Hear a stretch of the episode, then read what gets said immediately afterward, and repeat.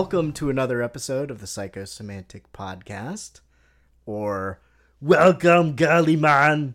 Ah! Oh my god, there's so many of those in this movie. so many. So I think I think the ah would get uh, listed before some of the actors in this movie. I know exactly.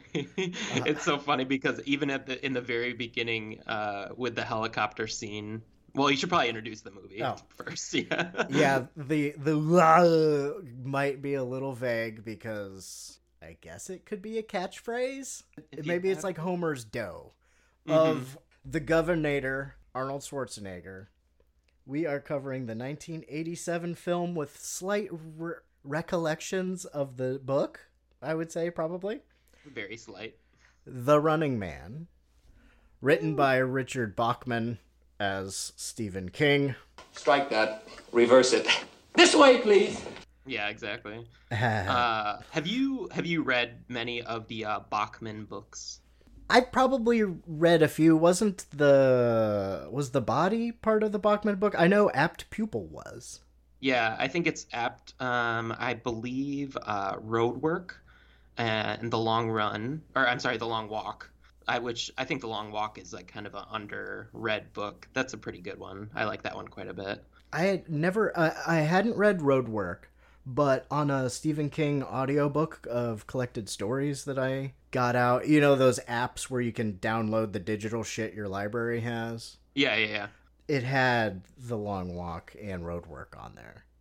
I yeah, I I love The Long Walk, and I I actually really appreciate um The Running Man too. But this is not Bachman's Running Man. this No. is uh this is American Gladiators meets The Most Dangerous Game. Like that's the best way I can summarize this movie. Yeah, I think this actually is credited as one of the inspirations for American Gladiators. oh, nice. So did this did this come first before American Gladiators? Yeah. Uh, I mean, the movie was 87. I feel like that's right around the same time. It is it is around the same time, but I would say American Gladiators is probably closer to 90. I just remember I was a kid when it was on and I was obsessed with it, so that's the only thing. Yeah. so much spandex. I I don't know if you remember the remember, like, revival or not. But Ice and Zap and Nitro was the dude. my favorites, yeah, my favorites were Nitro and Lace. Lace was my Mm. favorite lady American Lace. Gladiator. Yeah, I liked Lace more than I liked Zap. There's something about uh, a really like beautiful woman kicking someone's ass that like really just like it gets me. I'm I'm there. right? Uh, the the show, the original show, first aired on September 9th, 1989. oh, okay, so it came after this. And it ran to 96. Nice. Wow. Yeah, it Yeah, was th- definitely a staple of my childhood. I will tell you that. yeah. Whenever whenever that was on, I feel like it was on at nighttime, at least to start. And it was the shit you wanted to do. I always wanted to do the one where you had to shoot the. Oh, the, yeah, I know exactly what you're talking about. The uh, God, what was that called? I can't remember. The only one I was always like, I would never win this was the climbing wall. I'm it's like it's never gonna happen for me. the football one, maybe, or whatever that was. The Well, weird football wanna- basketball thing. Who didn't want to run the gauntlet? I mean, come on. That's Where you get the zip line and all that stuff. run up the treadmill at the end with your dead legs. Oh, and it's funny. Um, not to go too off topic, but we've been watching the revival of Double Dare. Oh, that's already started back. I knew it was coming. And um, I'm I'm reminded constantly that this is like the uh, discount kids version of American Gladiators, sort of. You know?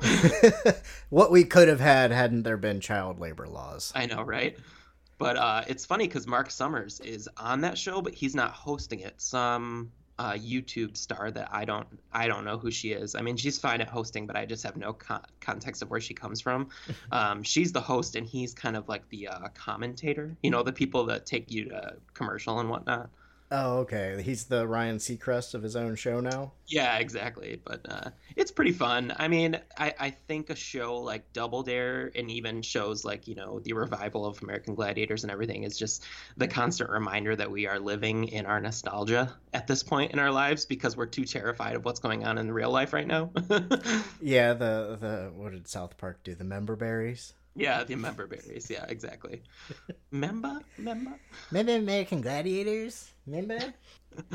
Oh god. So yeah, Running Man. Can I uh, open it with some book talk first? Yeah, of course. You son of a bitch. So what I remember from the book, I, I know that I read it probably hmm, I don't know, like ten years ago or so. Probably was my was my read because I went on this whole Stephen King binging where I was like, I'm gonna read every Stephen King book, and that did not happen because I could not get through insomnia. But that's that's okay. Did it Um, keep putting you to sleep? Yeah, exactly. but the Running Man, um, I, I'm wondering in the wake of all of these Stephen King revivals, if we're gonna get, you know, Stephen King's Running Man. You know what I mean? that would this be is so cool. This is not the same book. So the the book is more focused on uh, the poor and how we're treating them, and uh, that he goes into this trying to make a better life for his family, and that uh, he basically, if I remember right, and you know, your listeners forgive me if I get some of the details wrong, but um, he goes into this and it's you ha- basically have to survive for 24 hours, and they're just like hunting you all over the city, and you know, people can help you if they want, but they can report you if they want. And he goes, it, it gets crazy. I seem to remember him going into like storm drains, and if I remember right, at the end, he spoiler alert for people that haven't read an 80s book.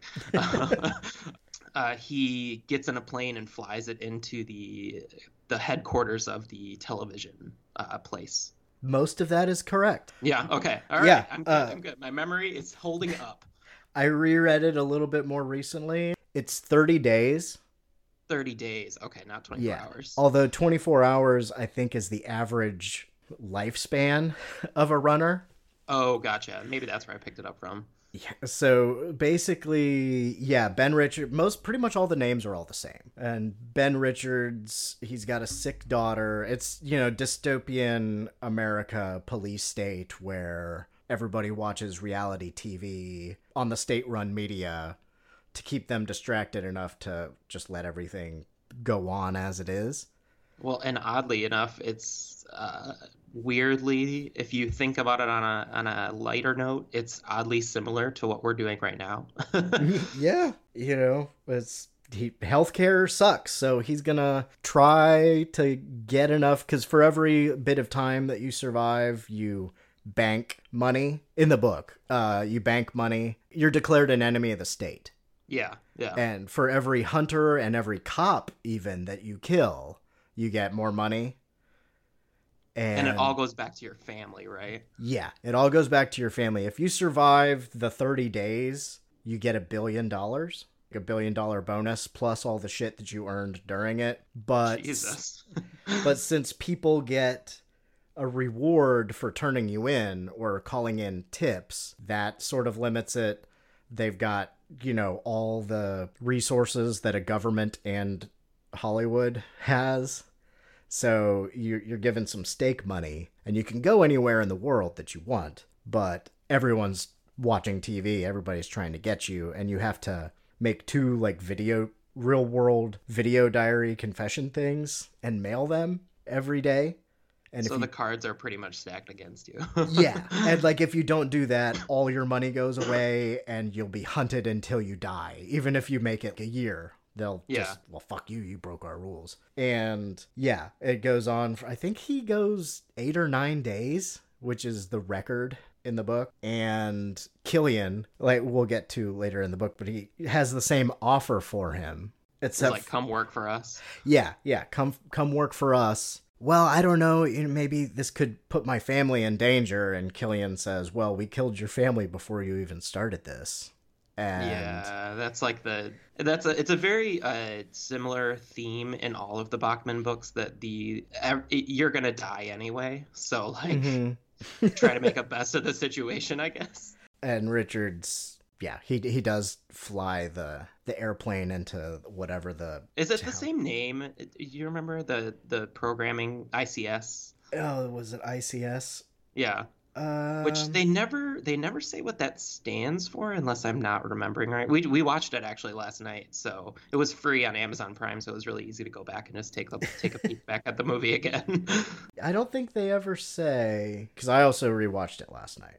Yeah, it's and I didn't. yeah, and you know, from I guess we can kind of go into the movie if that's cool with you. yeah, yeah. From the opening of the TriStar logo of the horse galloping into the screen, I was immediately sent back to like my eight or nine year old self. you know what I mean?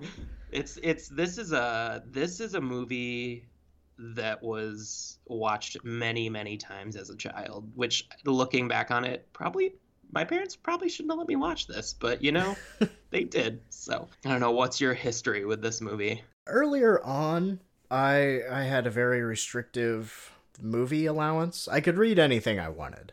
Yeah. But I had to Watching different. yeah, I had to black market secretly watch stuff like this and the weird science movie and shit Yeah. at, at my friends' houses or an, an aunt or an uncle. I think I said somewhere that, you know, my mom's youngest brother one time Oh, when I was staying at his house, he went and got Friday the 13th and Creepshow and said, let's Oh, watch perfect. some scary stuff.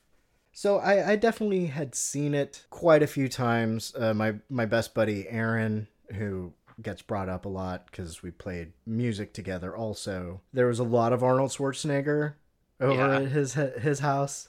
Yeah i will say i get when i think back on this movie before i watched it last night i this this gets scrambled in my brain with total recall. Like there's scenes that i'm like is that from the running man or is that from total recall? Because i can't remember.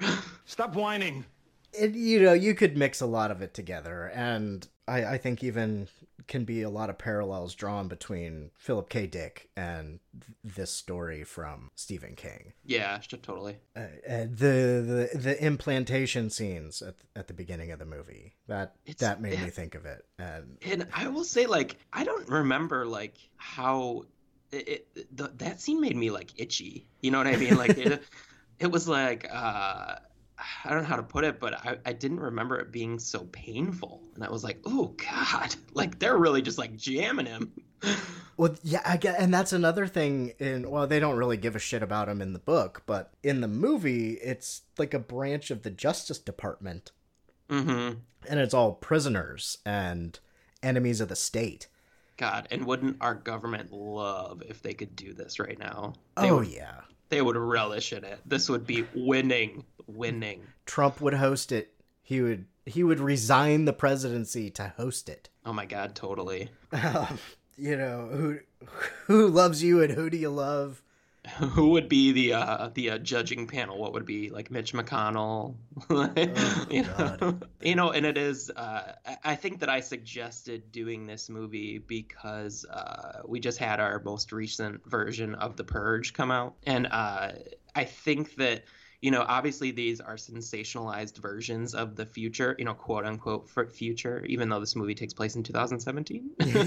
um, but uh, it's odd to think about that this is this too far off. Let's like really think about it. Is this too far off? And that's that's a little scary to think about. Yeah, I mean, it's not like society hasn't had public executions in the past. Right. I, I think that's one of the the scary things about them. It's always sort of felt like a realistic possibility, you know, this or Rollerball, or you know, where it's of Rollerball. I haven't thought about that movie in forever. That movie, uh, the remake came out when I worked at the movie theater. I was af- too afraid to watch the remake. It's not. It's not good. It's not worth your time.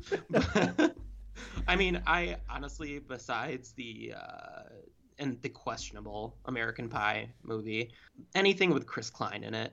I mean, he he's a pretty handsome guy, but he's not a great actor. Handsome doesn't make talent. Exactly. He uh I worked I used to work in fine dining back when I was in college and a little post college and uh he came into our our restaurant to sit at the bar and have a drink because he was staying in the hotel that I worked in. Uh, he was a nice enough guy, uh, really quiet, but I think that was at the time where his career was pretty much a flat line. So I think he was there filming something independent in my in my little Grand Rapids town back when I lived in Michigan. So And I thought maybe some of those actors were from the Illinois, Michigan area. Yeah, they're all like a lot of those. I, I think like the late '90s. Well, you know that American Pie. Not to well, we're way off topic, but I'm just gonna go for it. um, American Pie is actually based off of a neighborhood in Grand Rapids, Michigan. the the the hot dog place that they kind of make their bet at is based on Yesterdog, which is a Grand Rapids staple where they have you know the Detroit style chili chili dogs. Little inside baseball there for you. All right, should we go back to Running Man now? yeah. So Running Man takes place in 2017. I think in the book it's 2020 or something. Not even that many years difference. That I wondered why they changed why it. would they change it?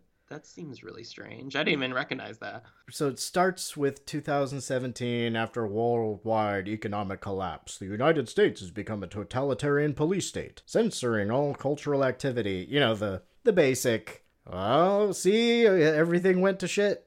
Yeah, we get that like red screen with like the rolling script telling us, you know, the state of affairs in in the U.S. now. Yeah. And then it cuts to Ben Richards, who in the book is a mechanic or something, but his job has been made obsolete. Yeah, I, it, I seem to think in the book that he's much more of a, a simpleton, you know, not not like a helicopter pilot. Yeah, yeah, you know, he just got tired of his wife turning tricks to pay for medicine for their daughter. And he Yeah. figured he wasn't going to make it, but let's bank up enough money so the family is good before I die. In this, Arnold is a police helicopter pilot, and there's a food riot in Bakersfield, California. He says, They're just people that want that want food. The hell with you. they are innocent people. They're unarmed. My Arnold Schwarzenegger impression is awful. So I get ready for that. Mine is awful, and you've been hearing me do it. Yeah. Uh, I- and uh, it's funny, this movie kind of gave a lot of political careers to these people. I mean, we're looking at Arnold Schwarzenegger and Jesse Ventura. Yeah, I think this uh, to be successful in politics, you need to have been in Predator and Running Man. God. Oh man. And I read that uh, he actually used this movie as a slogan for his bus on his political career uh, for Arnold Schwarzenegger. I don't know if you read that or not. I feel like I remember that. Yeah, it's. I think when Arnold was running was right around the time that I was getting the right to vote. So right around when I was like getting ready to turn 18. So I, I seem to remember it, but I wasn't following it. If that makes any sense. Oh, totally, totally. And they stage him to be a war crime person because uh, they bomb and shoot down all these innocent people. I, I forget the amount of people they said that died, but it's a substantial amount with women and children. And he gets sent to prison. At the, uh, I wrote down the Wilshire Detention Zone. Well, hello, Mr. Fancy Pants. this is the part uh, when I think back on the movie, I kind of always forget this in between part. You know what I mean? Like I remember the head explosion because it's kind of epic, but um, I forget that this is where we go after the helicopter scene. In my brain, my adolescent, we uh, go right from the helicopter to the game show. You know what I mean? It is a lot more memorable, and it is. It's an Arnold Schwarzenegger movie, so Yeah. it's not gonna not. You have. don't have to do a lot here. yeah, it's and maybe it's just comparing this to Terminator because James Cameron probably wrote a book about the future in Right. in that world whereas in this hopefully Paul Michael Glaser read the book but doubtful. Doubtful. it, it seems doubt it looks largely they kept the being hunted by blank because some guy called Killian runs a TV show and then there's the names. Yeah, it's it's a way for the government to uh, kill off its you know most wanted for entertainment. Sort of control the narrative. You know, you see a lot of lies and faked shit on this. Come on, don't bullshit me. Which I think it's funny that uh, when we have what's it, what's her name in the movie, uh, Amber, uh, Maria Conchita Alonso, uh, who's pretty like difficult to understand in this movie. But we'll, we'll let it go there. Um, but I think it's funny that she gets thrown in just for being like the lover of him, you know, even though she turned him in. Yeah, and she although I think part of it was that they caught her snooping in the No, that's that's totally it. But to justify it to Oh, right. to the audience. She cheated like- on her college exams. Yeah, I just think that's funny that we go from like a murderer of like thousands of people to, you know, cheating on exams and being She's a slutty cheat. yeah, exactly. So even the state of affairs for women in the future is not as good, just like today. Right? Reality TV, close to police state sometimes. Uh, Exactly. the resistance, yeah, I think I feel the resistance was a lot cooler in the book. Even though the resistance is led by the guy from Fleetwood Mac and uh Oh my god, I didn't even put that together. the gray-haired guy that sort of looks like the wise guy from Nightbreed. Uh, Yeah, yeah, that's, yeah. That's Mick Fleetwood, and uh, one of Frank Zappa's kids was his partner. I think it was such a Dwee- that's this, Dweezil? this as I'm like looking down the cast list, this is such a weird cast to put together. You know what I mean? Yeah, Richard Dawson. Although, Oh my god, I gotta tell you, Richard Dawson. That's a, that is a that is a history of my mom and me because we would sit down and we would watch. I don't know if you remember, but like the Game Show Network when it first launched was literally the Game Show Network, and they would just show old game shows. And I was obsessed with Richard Dawson era Family Feud, uh, obsessed with it, and how uh, rapey he was. So because rapey. he would basically kiss every woman that would come on the show. he did that in the movie too. Not with all the women, but there was a woman at least that he. It's like I gotta kiss you, watch your tongue, or something like that. yeah, I feel like he pretty much was just playing himself in this movie. I don't think he really had to stretch much. maybe it was on a special feature, but a, a few people said that that's kind of how Richard Dawson acted with people that worked for him. A little, Like all the time. yeah, Like he has this little sassy gay makeup artist come along and like powder his face every once in a while. Oh, I thought that character was really funny. Just like in the background all the time, like with the makeup ready to go, making his best like Percy face. I was like, oh, the gays survived the future. Congratulations.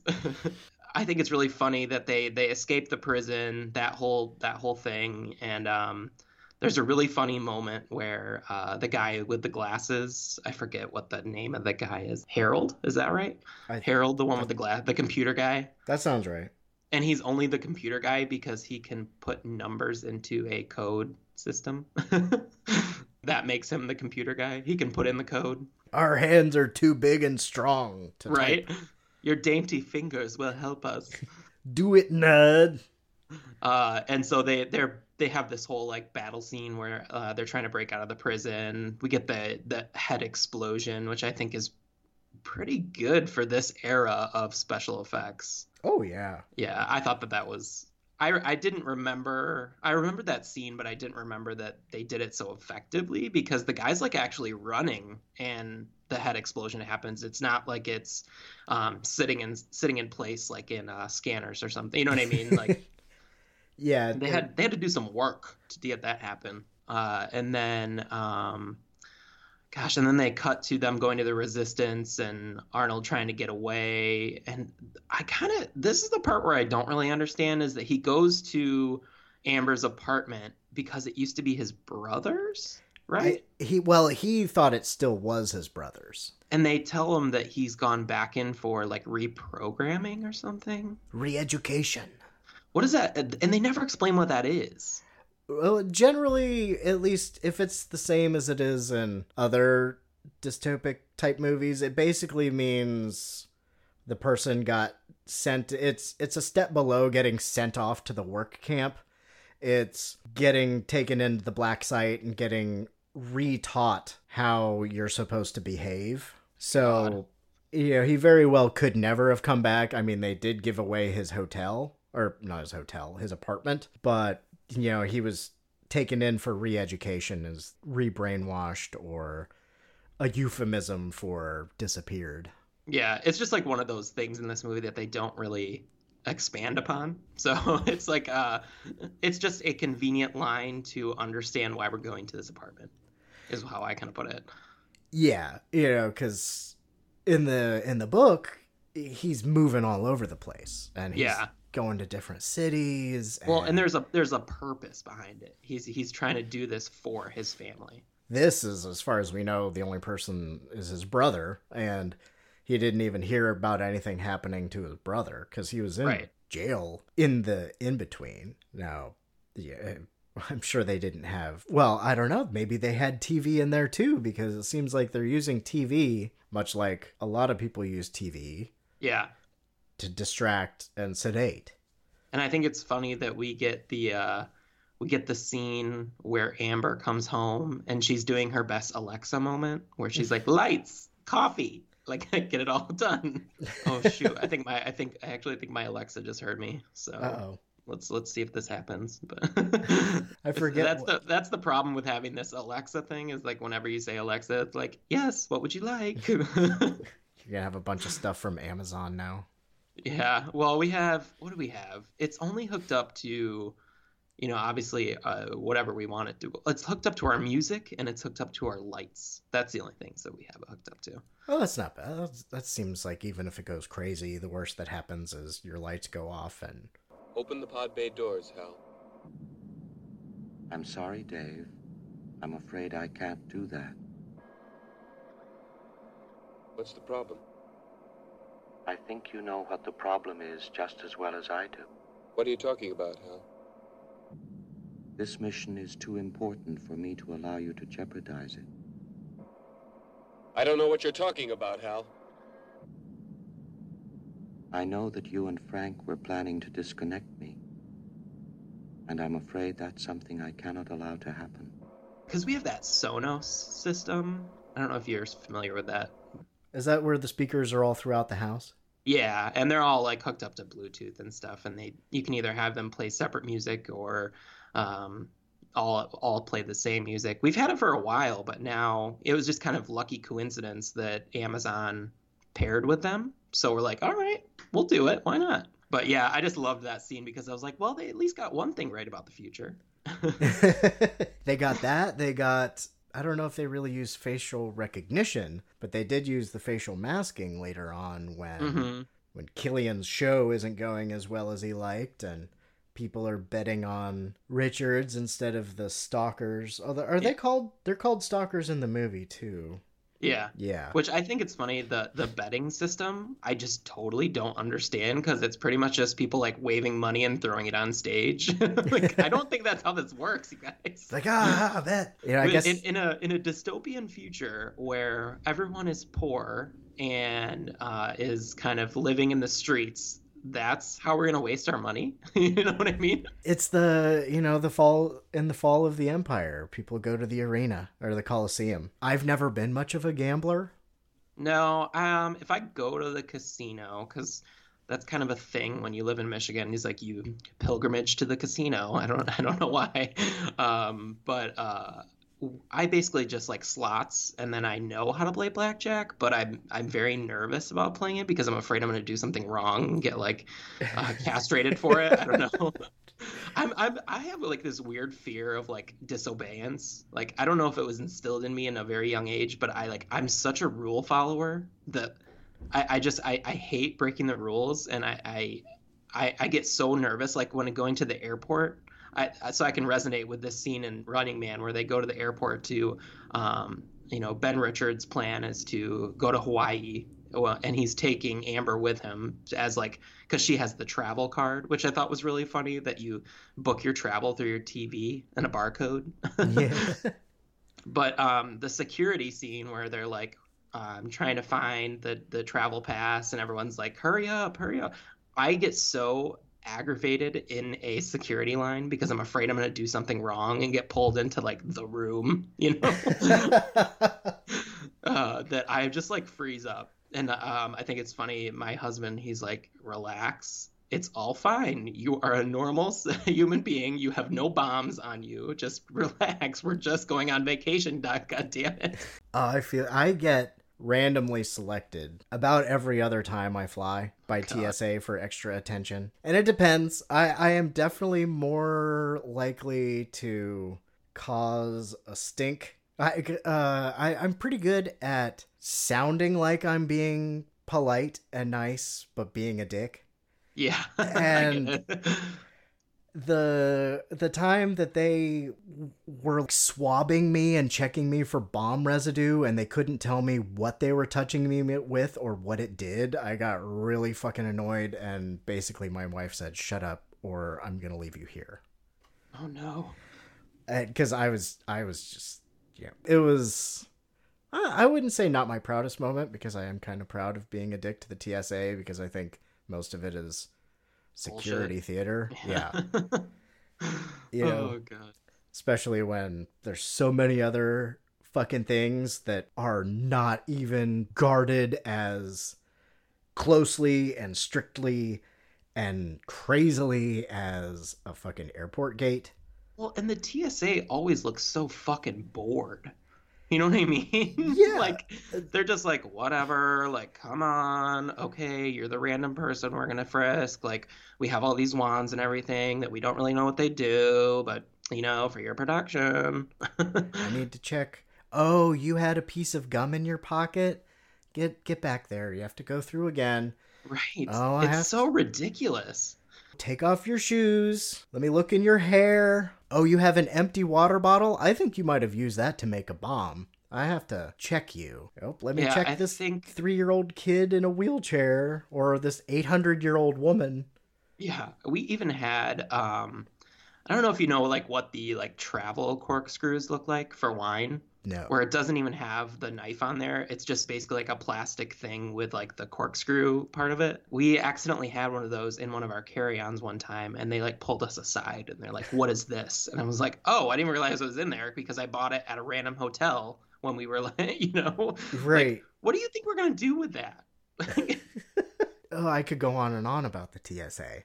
But recently it was there until and I'm not counting on the Supreme Court to help us anytime soon with it. It was ruled that TSA can't be held liable for violations they do to you because they're not police, which also aren't really held liable for shit they do to you. That's I did not know that. It- No, yeah, we, we actually just talked about this whole Supreme Court stuff on our last episode. It, it it's I think that my co-host probably, you know, he he he sums it up much better than I do, but um it's it's a scary time and this is the time where it sets a precedent for like the next 30 years and that's uh that's kind of uh, frightening a little bit, you know, that these people get put into power for basically the rest of their lives, and that kind of settles on how you know the government is going to be ran for the rest of our lives. You know, yeah. That's that's scary. That's scary stuff. And the fact that Donald Trump gets the chance to uh, pick two of them is a little bit angry. It angers me because I don't. I don't. I think I said this on our episode, but I don't care who you are. I don't care if it's Obama. I don't care if it's Bill Clinton. I don't care if it's Bush.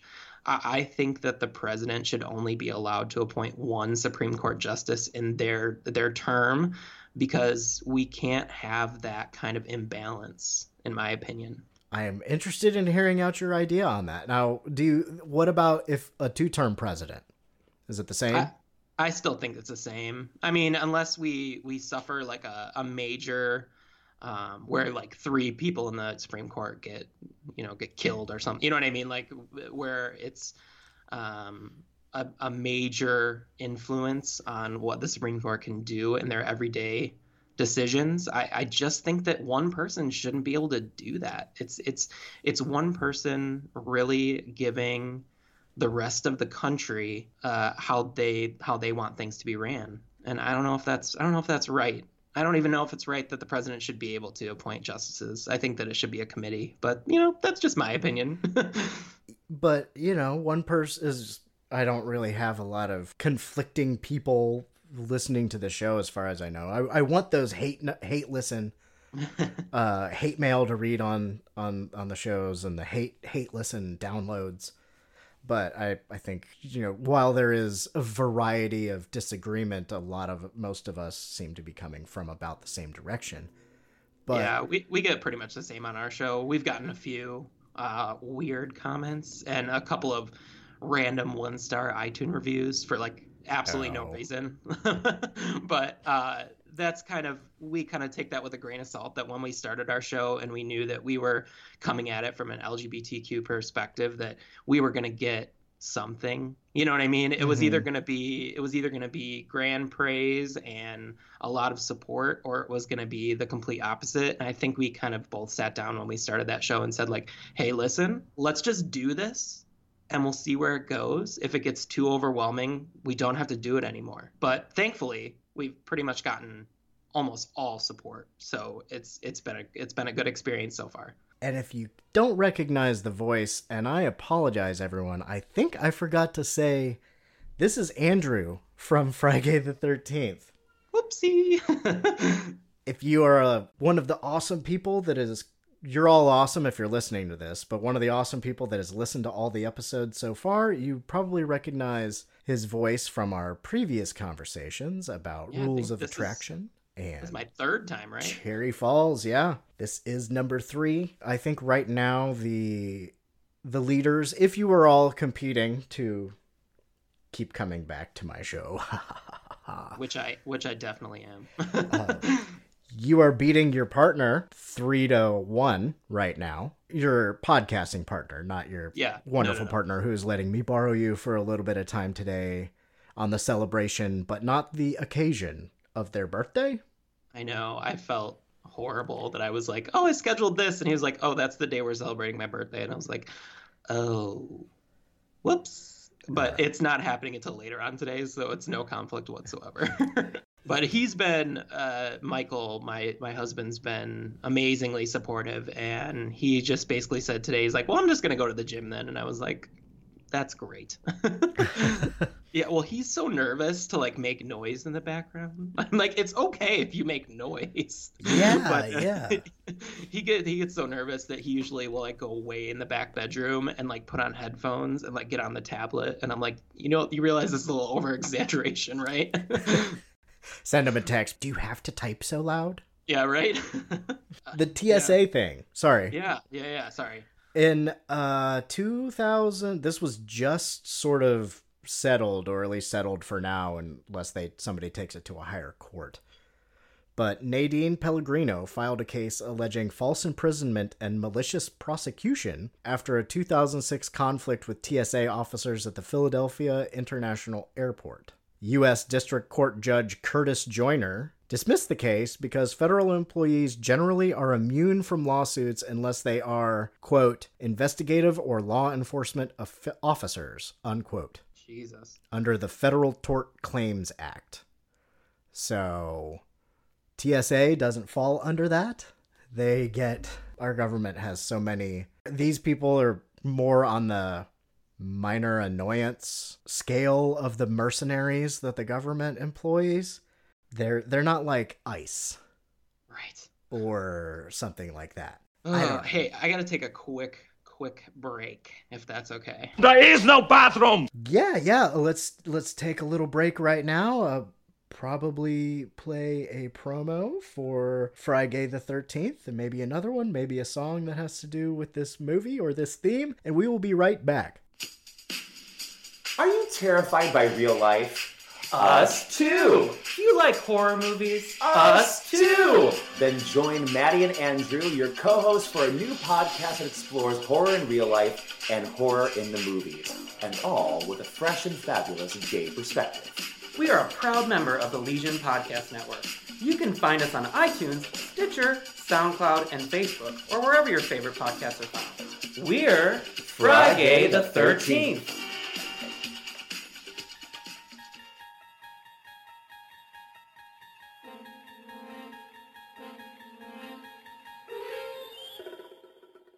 You're traveling through another dimension. A dimension of not only film and sound, but mind. A journey into an auditory movie review adventure that must be experienced to be believed. There's a signpost up ahead. Your next stop, the Doomsday Clock. You can extract the Witch versus the Doomsday Clock podcast by either searching for WYCH on Apple Podcasts, Stitcher, SoundCloud, TuneIn, and on your Android device. which, versus the Doomsday Clock is a proud member of Legion Podcasts. So prepare yourself. The podcast ice is gonna break. Thank you. We're back. we are back talking about the lesser of the Running Man. I would say I am upon rewatch. I'm not saying I don't like the movie. I don't even think it's the same sort of thing as "Whoa, the book was better." It, I feel like they cut a lot of the spirit. I don't. I just don't think it's a. I think it's a. They took the idea, but not the content. You know what I mean? Like this is, this is an '80s romp into a dystopian future. Yeah, and it's fun in that way. Yeah, it it reminds me of like being 10, 10 or 10 or 11 years old at like a sleepover, you know? You Put on Running Man, you see Richard Dawson be really creepy. you see what happens when you see what happens to the good cop that tries not to brutalize citizens. I know. oh god. This is like there's so much in this that can relate to today with like the unjust police officers and punishing the in- innocent and there's just so much here. And i think it's funny when he like runs when he gets caught at the airport he when he runs away he just like runs into the airfield which i'm like where are you going? You're obviously going to get caught. Um and then you know, we go through that extended sequence, which I mentioned earlier, where he gets offered to go into the Running Man to save his partners, which is a complete lie because they throw them in the Running Man anyway. I feel like that's the replacement for "We already killed your family." Yeah, yeah, totally. Um, but but totally like they just met, so not that big of a deal. They were just friends in prison. But I guess it, they're playing off it because they do really lay it on thick about how you know they're just innocent people, and yeah. Oh, one thing I forgot to mention I had written down was uh, when he goes to uh, Amber's apartment. Uh, I noticed the code to get into the apartment. Did you did you notice this? Was it like one one two two three three or something? Pretty like much, that? it's four four five five six six. Real complicated, guys. Oh, yeah. And nobody changed it even when I don't know when Ken. Yeah. Let, us call Ben's brother Ken. All right, I Ken, can go with it. Ken Richards or Keith Richards, since they like to have little nods. I think uh, Mick Fleetwood's partner is Stevie, like Stevie Nicks right? Oh, God, you are pointing out things that I did not even pick up on. they send him into the Running Man, which is basically a game show that has taken over the airwaves um, but has reached like a pinnacle. Like they, their ratings are at the peak of where they think they can be. So they're like, what can we do?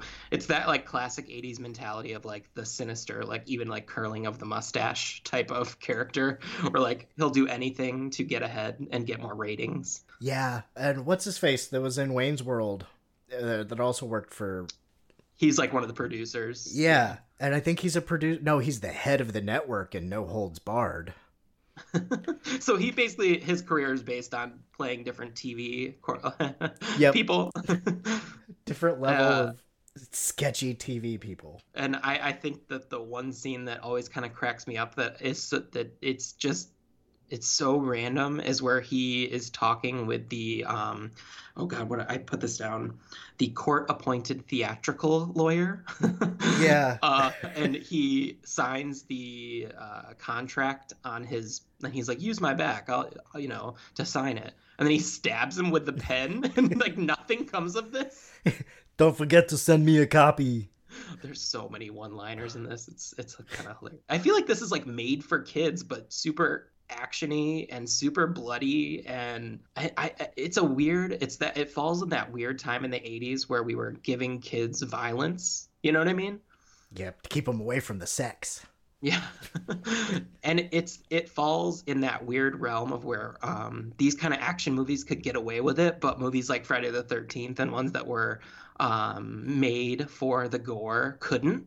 And the mpaa kind of just looked away you know well, they they were probably thinking something along the lines of it might be beneficial for us down the road for this generation to not think that this is too out of the ordinary. God, we were setting it up even the 80s. Reagan. Oh, and we continue to test it to this day. Yeah, it's What can what can we get away with that you are just gonna forget about the next day because something else happens? A lot of stuff. A lot of people will forget about a lot of stuff really fast, especially if it's on TV because then it's less real. Well, and you know, we can, you know, change the channel. We can um, go to a, another web or another TV station that has the opposite reaction. It's there's so much out there in mass media that it is impossible to keep up, and so we tend to forget what's happening right now because we're so focused on what happened yesterday. So things just keep happening, and we keep letting them get away with it because it's happening so fast that we don't know how to stop it. Yeah, the protest, uh, like a form of protest fatigue or whatever. Yeah, you know. exactly. And that that's something I've been struggling with. Totally. I lost I lost two people in the in the Facebook group.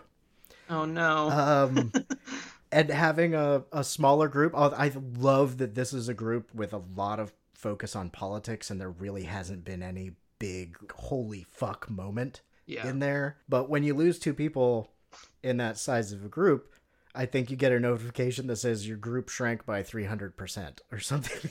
oh. something like that. It's like, oh, okay, fine. You no, know, I so I work in um, I work in marketing, and so I'm obsessed with numbers and analytics and like downloads and like all that stuff. So I think that um, Maddie gets a little like annoyed with me because I'm constantly asking all the, for all these numbers and everything because I'm just so obsessed with it. So I, I, I feel your pain. I mean, I think that you know that from listening to our show, we're the same way. You know, I think I honestly do think that we have an audience out there that skips our whole first half and just listens to the movie reviews because uh, I think that uh, some people may be fatigued by horror in real life just because it's it's happening all the time, and I, I think that sometimes people don't want. Sometimes people don't want to hear your opinion on those type of things, and that's okay. Like if they don't, then that's that's totally uh, your jam. Everyone should have their own opinions, and everyone should um, but I think that what we're trying to do, and I think I think that this kind of goes for you too, is we're trying to open the dialogue a little bit more and try to just, hey, these are this is what's going on, and I think that we need to talk about it. Um, you know, whether we agree or not, we've gotten to a point in our society now to where like if you don't agree, you don't talk about it. it's a little unfortunate, I think. I think part of that is that people are inclined to try to avoid that sort of thing. And I definitely don't want to have fights with friends or people that I know, but I am Yeah. always down for a debate. Oh, and I think that we've kind of we've in um this I think like I would say probably the last two or three presidencies, probably going back to I would say Clinton, we've kind of lost this lost the debate side of this, you know? Like we can there is such thing as friendly debate. We can talk about this stuff, and I think that we've kind of lost that, you know? Yeah, because some things are, it's it's like less words, more volume in a lot of it, Mhm. and a lot of stuff is up for discussion. A lot of stuff is difference of opinion, except for you know when you come to saying that a person doesn't doesn't deserve to be alive because of how they were born. Yeah. That's kind of a a thing.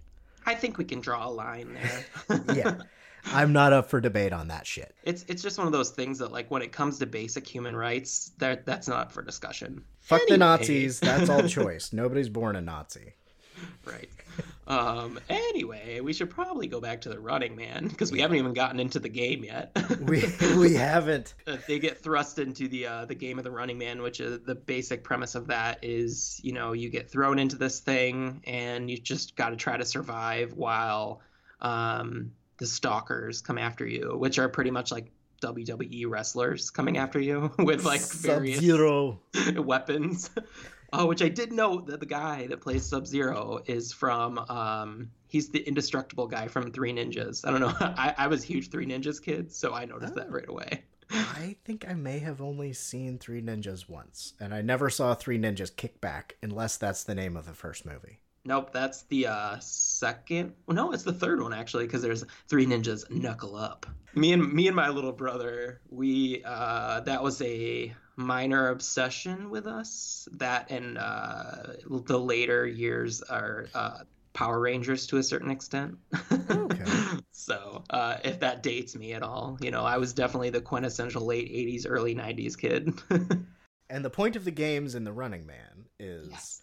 You are sent into quadrants, and you're sort of herded by these. I, I don't know. Motorcycle If, gangs. yeah, motorcycle gangs and spectators. Maybe the people that are up on the wall throwing shit at you. I don't know if Yeah. they are employees or that's the good or bad seats to watch the show. that part when they get um thrown into the game via the vehicles that don't make any sense like metal grinding on metal going down Yeah, the, rocket chutes. sleds. yeah which i and this time i was watching i was like wait a minute they they send them all down one right after the other but none of them crash into each other like when they they shoot out the bottom i'm assuming that they all had different chutes otherwise that doesn't work Maybe they twist and turn around each other like twisty straws or something. Yeah, maybe.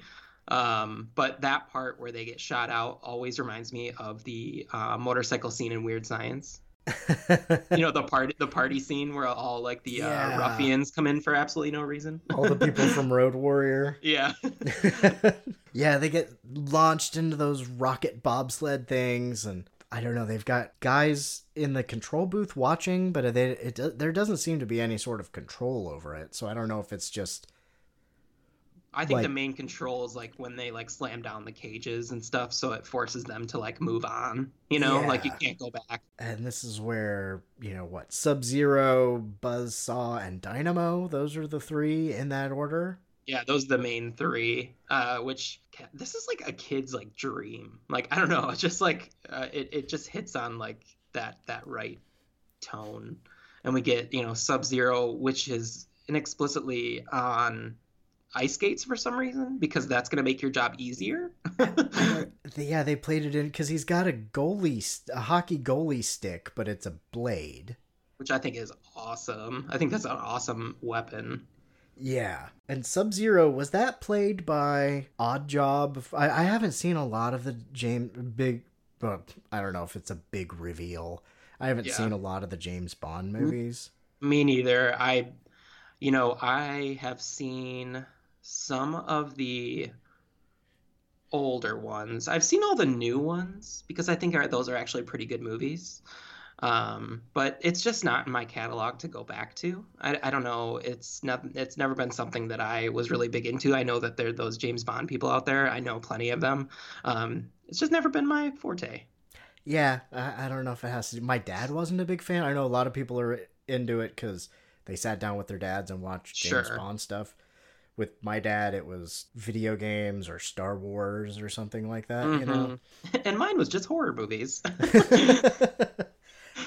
I definitely saw a lot of horror movies because of my dad, but most of them he didn't know that I was watching it until I was Yeah. about 12 or 13. And then he's whatever. Yeah, that's uh, tra- you know, we lost my dad at a at, at a pretty young age, but um, my influence mainly came from my mom, and she was really big into, um, especially movies like Nightmare on Elm Street and that kind of stuff. So that's where mine comes from, and most of that was like sneak watching it.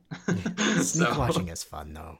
yeah, I got Stephen like King from like my mom. pretending you're asleep and like kind of like squinting your eye open so that you could watch it.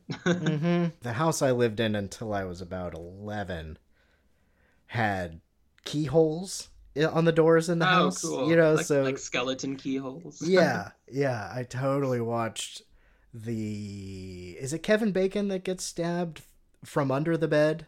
yes. In my in my memory of that, and I'm pretty sure it's that scene. I definitely know that my dad watched those movies regularly. I had it remembered as, and or maybe it's a horror movie that I've never seen since.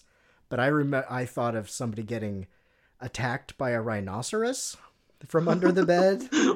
I, I, I the horn the I I think I replaced the well it was an arrow right hmm Yeah. I, I think I replaced that or filled my brain filled that in with Animal Attack. Uh, maybe or maybe there's a really cool movie where a rhinoceros jumps up from underneath somebody's bed. But I we're gonna have it. to we're gonna have to uh, look this up because Yeah. that's pretty random. Bo, if you're Uh, listening, you like those Animal Attack movies. I'm sure I'm thinking of that because I'm pretty sure it was Kevin Bacon too. I was pretty aware of who he was pretty early on. It's funny. I have a very similar memory issue from my childhood that I finally resolved like last year. I don't know if you want me to tell you about that or not. Please do. So I, I distinctly remember this movie from my childhood where, at, in my memory, these cheerleaders were being um, chased in a RV by these like hillbillies and like chased and killed one by one in this like forest setting. And then all I could remember is that it ends in like a sawmill and she like kicks him down into like the the down to the what do you call those the the big silos Oh, like and that's yeah. that's all I could remember. And like for the longest time, I could not find this movie. Well, it turns out that it wasn't cheerleaders; it was a softball team. And I finally found this movie. And how I got to watch this movie when I was a kid, I have no idea. Because you want to know what the name of this movie is? What? It is called Baseball Babes in Hillbilly Hell. And it is um, it's an exploitation movie. Um, and it's one of the few exploitation movies that was directed by a female director, I found out.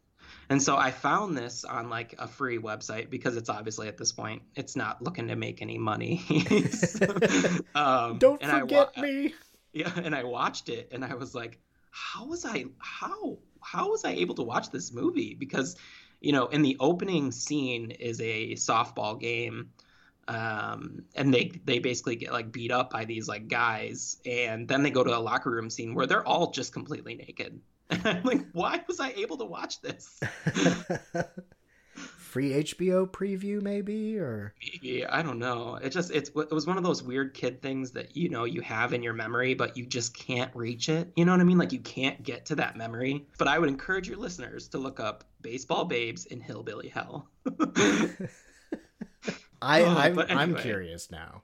Sub Zero is trying to kill them. They he traps nerd guy, in the in the what in the goal. yeah, in the Venus flytrap goal. And I think that this is the best set piece in my opinion. This like whole roll like uh, ice skating rink area because it plays into his character so well. and especially the one later on with what Captain America Awesome or whatever. Yeah. America. It's like okay, you're in a room and there's spikes on the wall and there's barbed wire, I guess. Uh, but yeah, this this was like a hockey rink. I feel like the they had some fog or some dry ice going, and Arnold makes a giant. How do you, how, is it garrote? Don't- Hell if I know. He makes a giant choky thing on a stick made out of razor wire. Yeah, he like pulls it off of the because he's so strong, you know, it's Arnold. So he, he pulls it off and it's like connected to the barbed wire, and he makes like a like a choke line or whatever because he's because this guy's on skates. Like, he can't stop. They didn't really show it, but it looked like he chopped off some of his fingers in the process. Yeah, because I think he goes to like what do you, you know he, how you when you get choked you go to grab whatever's choking you, you know, and it's barbed wire. So, and this movie is like for for I, I think I said it before, but this is a lot bloodier than I remembered. Yeah, it, it is remembered a little bit more sporty, like American Gladiators, until you sit down with it. Uh, Although there wasn't as much blood as if we get the Bachman running man. Stop whining. I know. I would love that though if we, you know, we actually got a Stephen King's Running Man. That'd be so fun. Yeah, I mean now's now's the time. I think if if Pet Sematary does as well as I think it's going to. I'm not. I'm not. Oh right, you're this. not looking forward to it. That's right. I I love that movie so much. I know that it gets a lot of '90s hate, but I, just like that movie. I don't know why we got to remake it, but you know, listen, I've said this before, and I've been proven wrong before, so I will always give it a chance. I'll I'll take a remake of that before they do a remake of the Night Flyer or Thinner or something like that. Well, I don't think we need to revisit Thinner. uh, that there is some because I've read that book too, and And that was a That is- Bachman one, wasn't it? Yeah, it is. It totally is. Yeah. There's just some problematic things in that book. Mainly with uh, the way that he gets the curse, if you know what happens in that book slash movie. I remember what happens in the movie, but I can't remember. It's the same. It's Oh, the okay. same. Yeah.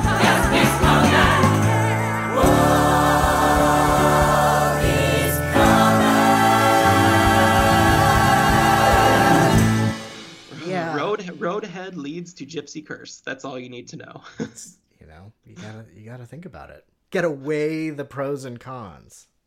I just don't know how that's to play with modern audiences. Yeah. Oh, I don't know. I mean, they are taking a little bit more license with R ratings and horror Mhm. now. well, and I, and I will say all of the Stephen King adaptations that are happening now are much more to his source material than when we used to get those back in the like 80s. You know what I mean? Yeah. So who knows? We'll see. I mean, I, I would have been fine if they didn't remake Pet Sematary, but I am I am going into it with curiosity and optimism. That's kind of how I feel about um, the Suspiria remake. Because now that I've seen the preview for it, I'm like, okay, this could maybe work. You still have my attention. Yeah, exactly. Um, so who is the next stalker that is sent out? I think we get a double whammy here, right? Yeah, after yeah, after Sub Zero, now just plain Zero, we get Buzz. Oh Buzzsaw. my god, I wrote down that line too because it doesn't make any sense. You know, I, they crammed it in. I, he says, "I'll be back" before he gets shot off in the rocket sled. You know, this And this I like movie Richard Dawson's uh, rebuttal. He's like, only in a rerun. only in a rerun. So, yeah, we get Buzzsaw and I think Dynamo, Dynamo, yeah, who which is the most inefficient killer of this movie. Opera. yeah, and I guess that's really him doing the singing, which is cool. I just don't really understand his. I guess he does kill one of them, but I just don't understand his power. I don't understand how you can shoot lightning. Uh, you know, he he's got the force. Uh, maybe he's left over from the show when it was in the 70s or uh, well no cuz society didn't collapse until 2017. I mean, this is like a weird um, Arnold Schwarzenegger movie, so I guess we have to lower our expectations a little bit of being of being told what's happening. Your job, Dynamo, is to be the loud shiny thing that Arnold smashes, like Yeah. like the TV when he gets angry. You cold-blooded bastard. I'll tell you what I think of it. I live to see you eat that contract. But I hope you leave enough room for my fist because I'm going to ram it into your stomach and break your goddamn spine! Ah! I love his little like go kart that he has because it reminds me of back in the day when we used to have Power Wheels, and I wanted a Power Wheel so bad, and my parents would never buy me one. Pow pow power wheels. yeah, I always wanted the uh the like army jeep with like the walkie talkies and the water bottles and stuff. If only you had waited a couple more years, you could have been a stalker. I know, God, the things I missed out on as a child. What Oh, would God. what would your what would your stalker persona be? Oh God, I don't even know. You got to prep me for these things. Um, We'll, we'll wait. We'll wait towards closer to the end. I mean, would I like shoot like rainbows or something? You know, It that yeah, that's that's up to you how you want Like- to do it. Captain Fantastic. Or That sounds yeah. That may, name might be copywritten, but I think in the future, if you work for the Department of Justice in the Running Man series, you probably can get around that. yeah. Um, so they try to their best to kill all of these people. Um, they kill the two friends. One is killed by Buzzsaw, and one is killed by Dynamo. But in the subsequent events, uh, Buzzsaw is dispatched by Arnold. I don't take requests. or was that? Does he say that to Killian at the end? I don't remember. There's so many one-liners that I can't. I wrote a bunch of them down, but just so ridiculous. Let me give you a lift. I'm The famous comedian Arnold Braunschweiger. Danger is my trade. Now remember, I can break your neck like a chicken's. You are mine now. You belong to me. You're not gonna have your mommies run behind you anymore and wipe your little douches. The character of Buzzsaw is like this roided out guy who constantly looks like he has to like go to the bathroom. he constantly looks constipated because he's just like, oh. It is part of me. Yeah.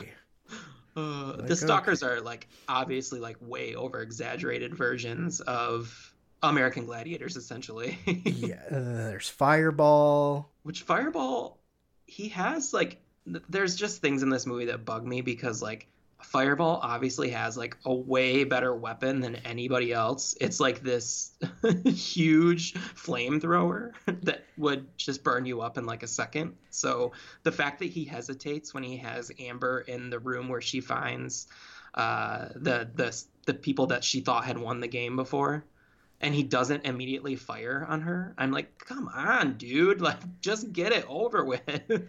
Yeah, well, that's the that's the thing. You sly dog! You got me monologuing. I can't believe so yeah, they they preface this game with that there have been people that have won it. So like it's possible. So, but in all in all actuality, they have just killed those people and for some reason keep their bodies in a locker room.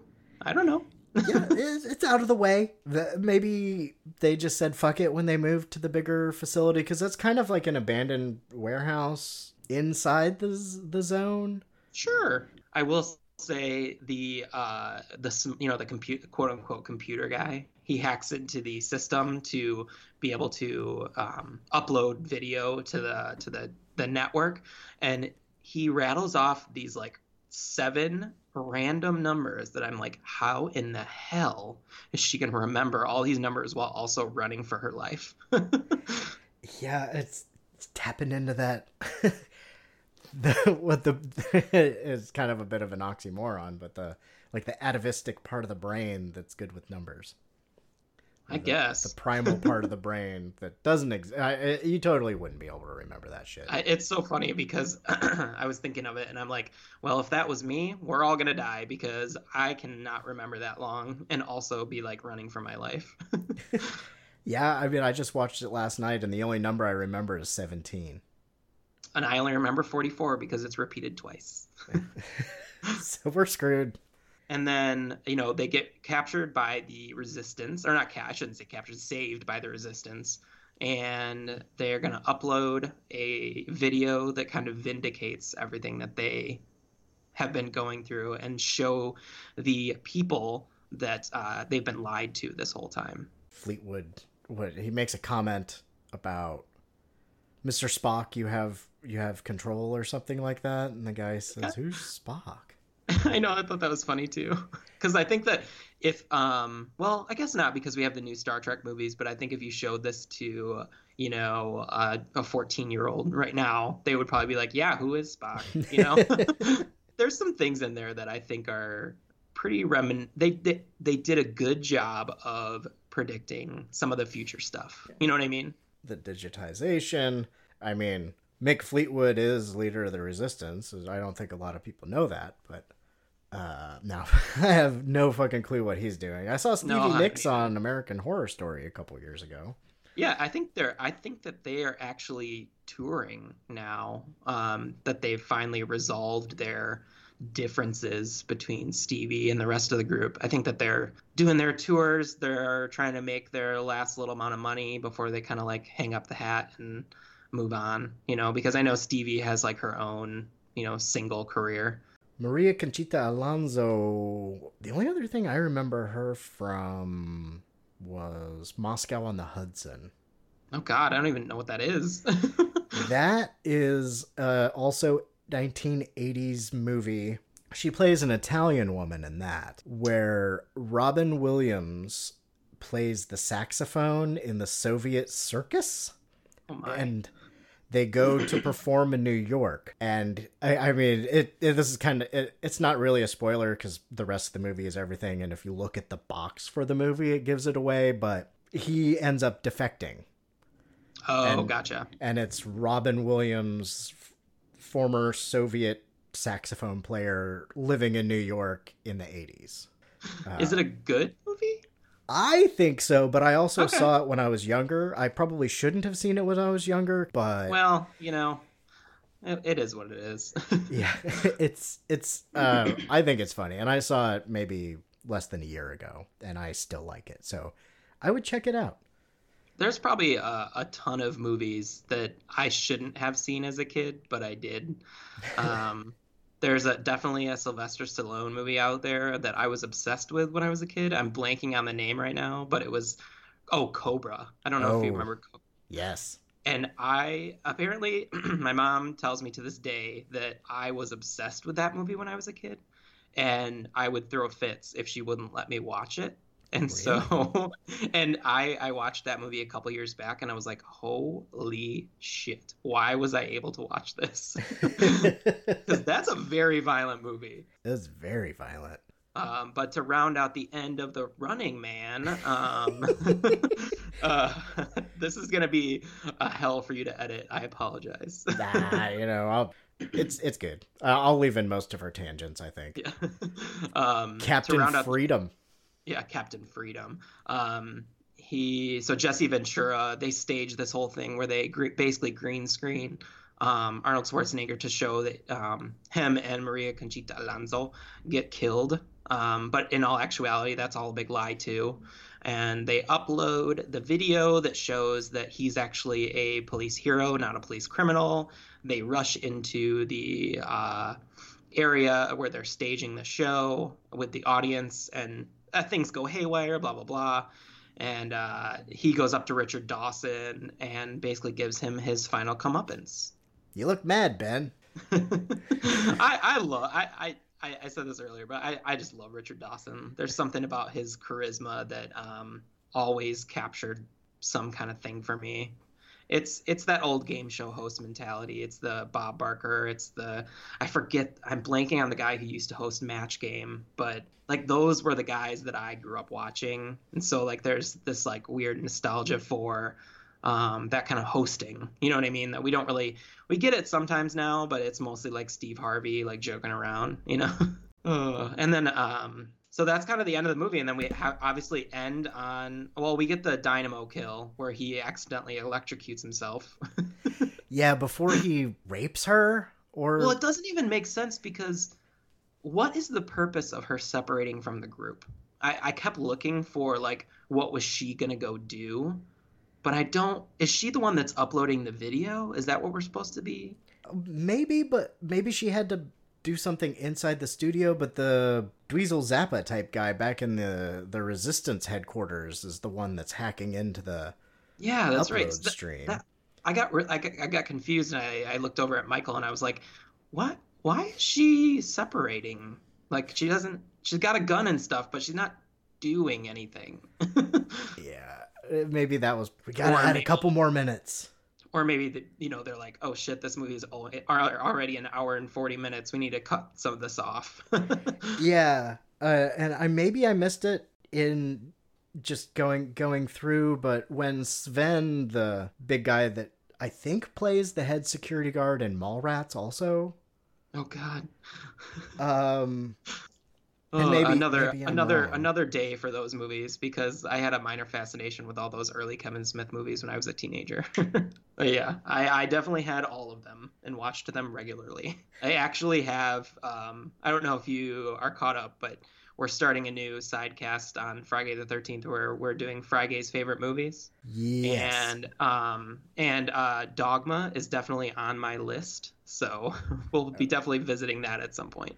nice. Uh, Paul from Who Will Survive has claimed that one to do with me. Oh, cool. Yeah, I love that movie. yeah. But anyway, in Running Man, I have no idea why she is separated.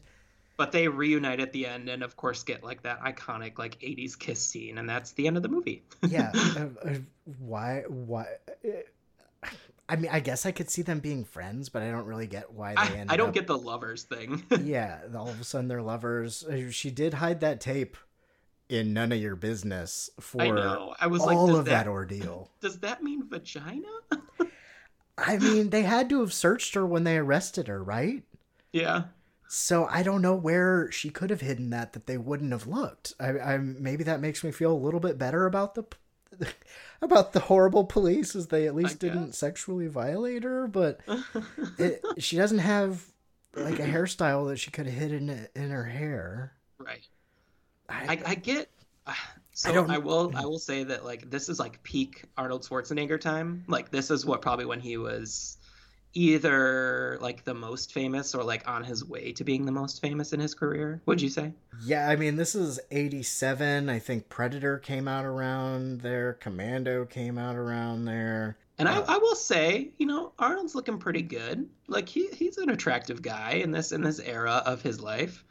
In that spandex 80s suit. That would not have worked in the Bachman Running Man. a little too uh extravagant for trying to sneak your way around avoiding the government. Trying to blend in yeah. in the. I think it's funny that he gets a different one than the other people so that he stands out basically. They're the red shirts. I will say though, this was this was a really fun watch for me. Um, I didn't mind doing this. I think sometimes when you go on some of these shows, uh, you're like, "Damn it, I don't want to watch this movie." but I was kind of looking forward to watching this movie. We had a fun time sitting down, having a couple glasses of wine, and watching this, and you know, making fun of it and just having fun with it. It's it's an easy movie to digest. I think. It doesn't really feel as long as it. I, there's definitely some parts that I skip over in my brain, like we both talked about. There's there's some stuff, but it doesn't feel like it's close to two hours. I know. I was surprised because I I actually had thought of this movie as like being an hour 20, hour 30, but when I looked at the runtime and it was like an hour 41, I was like, "Oh, really?" Like it didn't seem that long. I mean, what do you want from an Arnold Schwarzenegger action movie? You know, it's it doesn't have as much story as Total Recall, Yeah. but you know, I, I actually think I I, don't- I always I always get nervous about putting these opinions out in the world because it's the internet. but if if I'm gonna sit down and watch a watch a movie between The Running Man and Total Recall, I'm I'm probably gonna pick The Running Man because it's a little lighter, you know. I'm a big fan of Stephen King, but I think that Philip K. Dick does Shitty Future better. Yeah. This uh, listen, and I I think that you should probably take this into account. This is not a Stephen King story. this movie is what I'm saying. Yeah, yeah.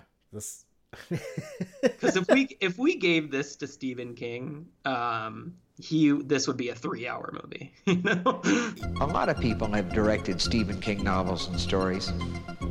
And I finally decided if you want something done right, you ought to do it yourself. this movie is a popcorn action dystopian movie. It's got all the Arnold taglines. I think Yeah, it's if got all want- the ones that he had up until this point. Hmm? Yeah, it's it's great. I mean, it's it's a slice of history that if you want to know what it was like in 1987, I think this is a pretty good representation of what was going on in, uh, movies.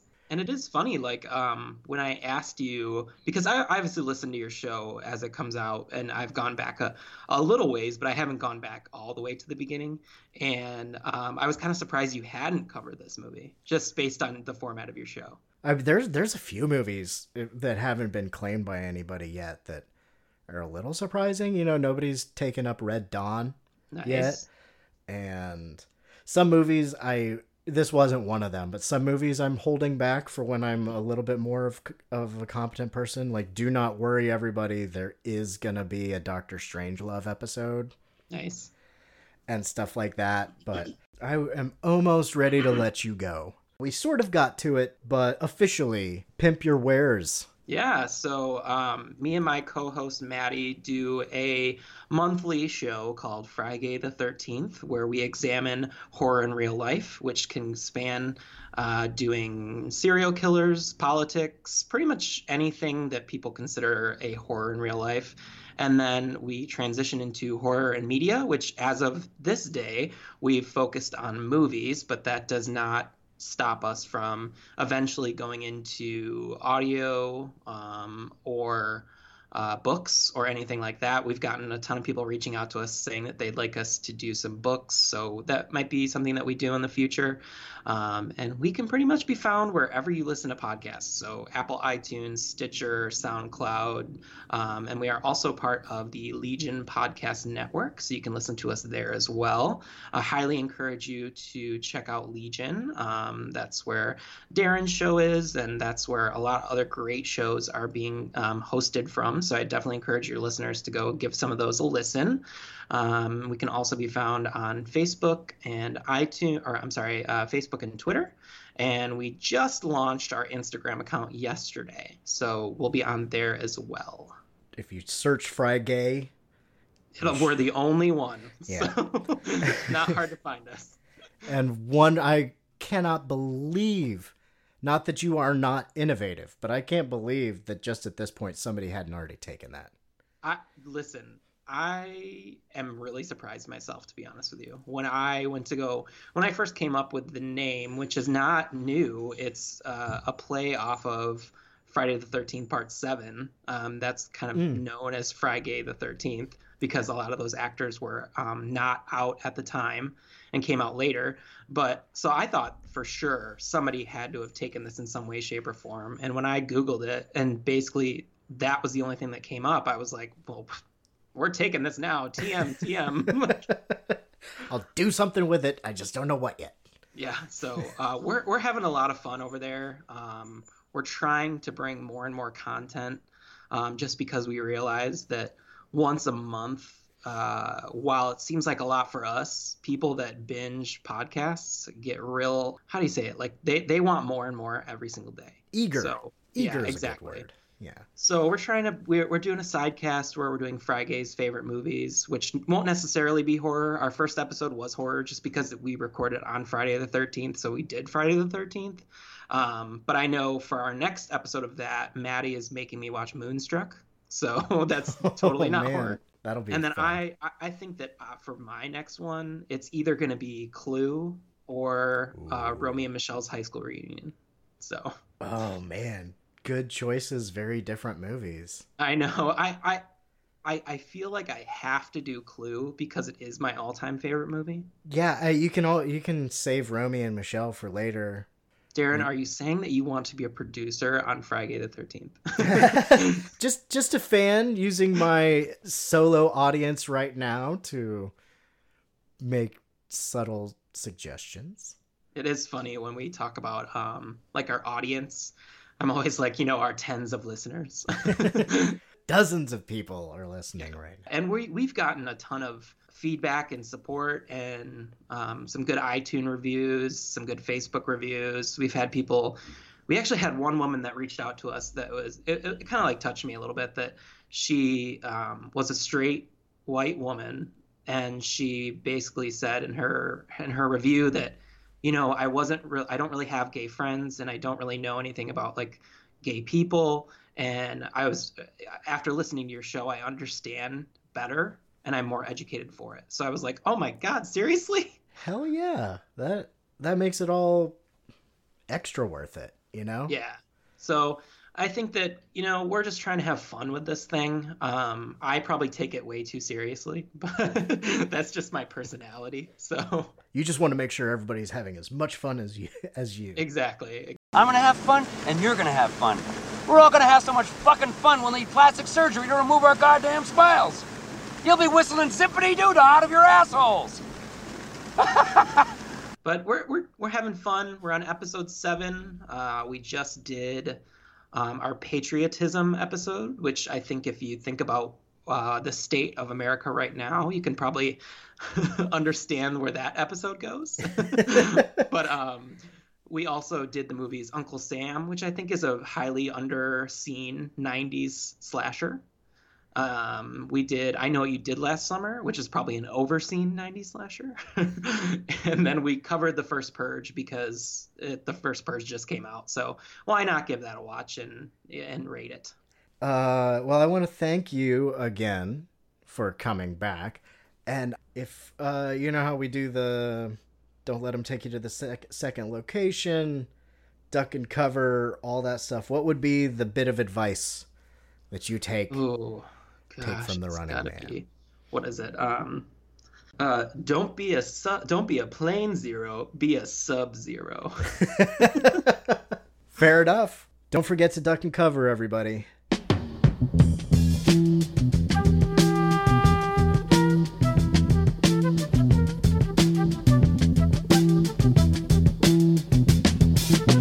You will not be able to stay home, brother. Not be able to plug in, turn on, and cop out. You will not be able to lose yourself on Skag and skip out for beer during commercials because the revolution will not be televised. The revolution will not be televised. The revolution will not be brought to you by Xerox in four parts without commercial interruptions.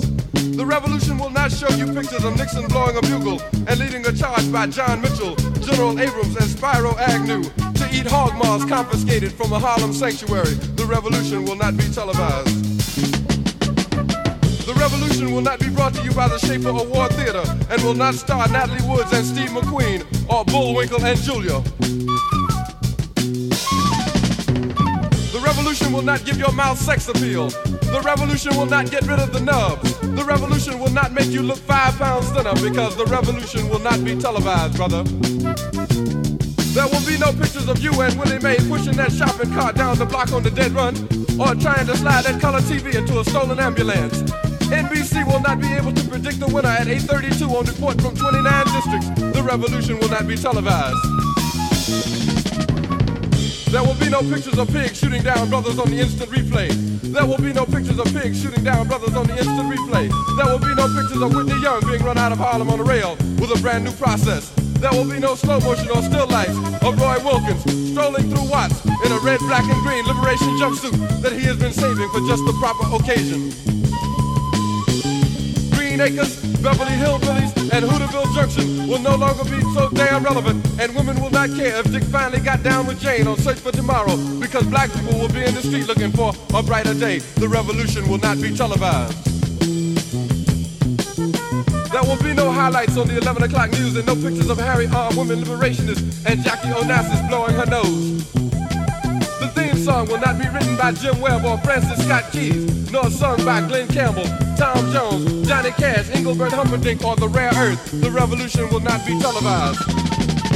The revolution will not be right back after a message about a white tornado, white lightning, or white people. You will not have to worry about a dove in your bedroom, the tiger in your tank, or the giant in your toilet bowl.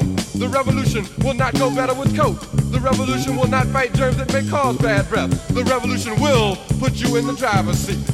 The revolution will not be televised, will not be televised, will not be televised, will not be televised. The revolution will be no rerun, brothers. The revolution will be live.